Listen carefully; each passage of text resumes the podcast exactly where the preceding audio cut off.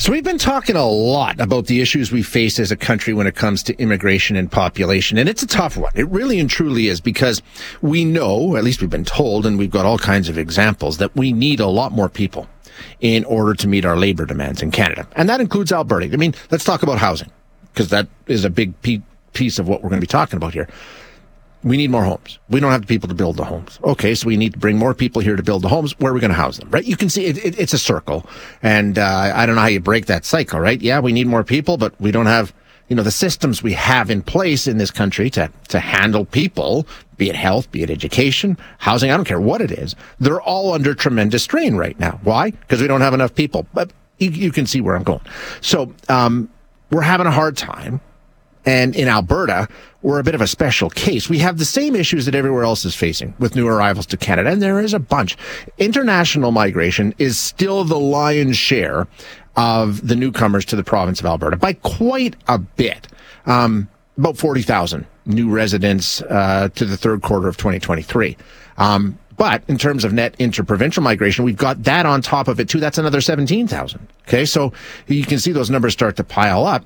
Uh, and that was in the second quarter of 2023 alone. So the Alberta advantage is working. It's bringing people here from all across Canada. Question is, can we handle all of these people that are coming here? Do we have what we need in place? Because we know just think of healthcare, what's going on in the province of Alberta. So lots of questions. We're going to speak with Moshe Lander now, an economist at Concordia University. Moshe, thanks for joining us. Always appreciate your time, sir. Good morning. And to understand why people are coming here, it, it's not hard, right? It's just, it's dollars and cents. It's cheaper in Alberta in many ways. It's absolutely cheaper. And really, that's the Alberta advantage. Much as it's bad economically that we don't have a sales tax, the fact that we don't have a sales tax in this province means that your dollar stretches about 10% further every time that you spend your money. And given that we have some of the lowest income taxes in the province of anywhere in Canada, that top line income stretches even further. So by the time you're done, uh, a person earning around 100 grand could be saving about 15 to 20 thousand dollars in taxes, whether through income or sales tax, when you're talking about cost of living issues for all of Canadians, that's a huge attraction. Absolutely. And, and, and then, then you lump in housing because a lot of this migration is coming from Ontario and British Columbia, Vancouver and Toronto specifically, where we know housing costs are just insane. Alberta, relatively speaking, is still fairly cheap. That's exactly it. And so what you're finding then is that people are realizing that you can't afford a home, or if you are buying a home, what you could get in Alberta for the same dollar might actually have a yard or might actually yeah. have a bedroom instead of being a, a studio apartment. So even there, that can add substantially then to just quality of living. Uh, and that has a psychological impact. You know, it can boost your productivity. So, given that people now have a little more option to work from home and to work remotely, uh, the fact is that if your psychological profile is improved by being able to work from home in a place where you actually enjoy your home, that can also help too.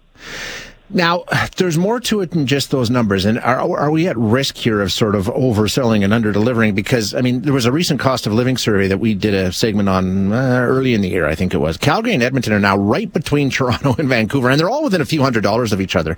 In terms of overall living, we talk about taxes and housing, but that doesn't include electricity, which is orders of magnitude higher than anywhere else. Insurance is a lot higher. So it's not altogether cheaper in Alberta once you get away from, like you say, tax and housing, which is. Um, but overall, do we sort of overpromise and underdeliver? Do you think?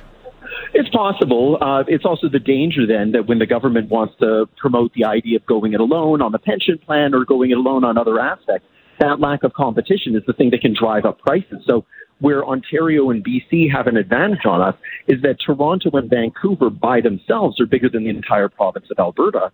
Uh, that allows then for a level of competition that wouldn't exist within this province uh, when you try and isolate. Even if we try and team up with our neighboring provinces in the prairies, right? Saskatchewan and Manitoba just don't offer enough scale that's going to help. So it's really important that Alberta finds a way to make sure that it remains integrated with the rest of Canada and creates competitive spaces. That's the type of thing that can help reduce costs. And the other side of it is, do we have the services? I mean, we're, we're not talking about the province of Alberta not having issues with healthcare, not having issues with housing, not having issues with education. I mean, you name it. There was a story out that said every Edmonton high school next year is expected to be fully packed. Can't fit in any more students. So we're bringing in more people. It's, that's another possible problem we're creating for ourselves, right? Because we can't handle the people that are here now. That's exactly it. And so what we're doing is we're playing catch up and we're reacting to the problem, not moving in advance of the problem. So it, it's it's not taking an economist to realize that when you have people moving in, they're going to demand services as well. So why were those services not in, put in place years ago to be ready to absorb the population growth? When the province is putting an Alberta calling campaign out there telling people come here, why were the cities not brought on board to be ready to make sure that they were able to meet the demands for school and doctors and uh, all of the other services that people would need. This isn't an immigration thing, say from overseas. No. This is just a matter of when you have a province that's growing, even organically internally, it, it needs people. And part of that goes too to that you know, we have major institutions, NAIT, SAIT, Grant MacEwan, U of A, U of C, Mount Royal. Are they graduating the right people that are going to be able to fit into the jobs that we're going to need in five, ten years. Uh, that requires a, a real rethink of the education system at the post-secondary level too. Can we catch up? I mean, I, I, guess could this be a you know a self-limiting problem, Moshe? If we have people coming here and finding out, hey, this isn't all it's cracked up to be, and they go back, they tell other people. I mean, do we get to a point where that Alberta advantage gets whittled away a little further? It can. If there's any bright side in the story, it seems that every other city is having similar problems. So it's almost like that it, as long as everybody else is suffering in the way that we're suffering, then it kind of minimizes the damage that we're doing to ourselves. Where else are you going to go? And that said, if I'm the mayor of Winnipeg, if I'm the mayor of Saskatoon, uh, I'm putting up a campaign saying dissatisfied with Alberta, we have just as much sun and we can offer just as much quality of living uh, take a step to your right. So, yeah. uh, you know, it, it, it's not that they're going to move back to Toronto, Vancouver, Montreal. Uh, they're full and they're right. under the same stresses. Yeah, that, that is the one thing we have going for us. Most places in the country are dealing with the same stresses. So, uh, Moshe, great insight as always. Thank you so much for being here.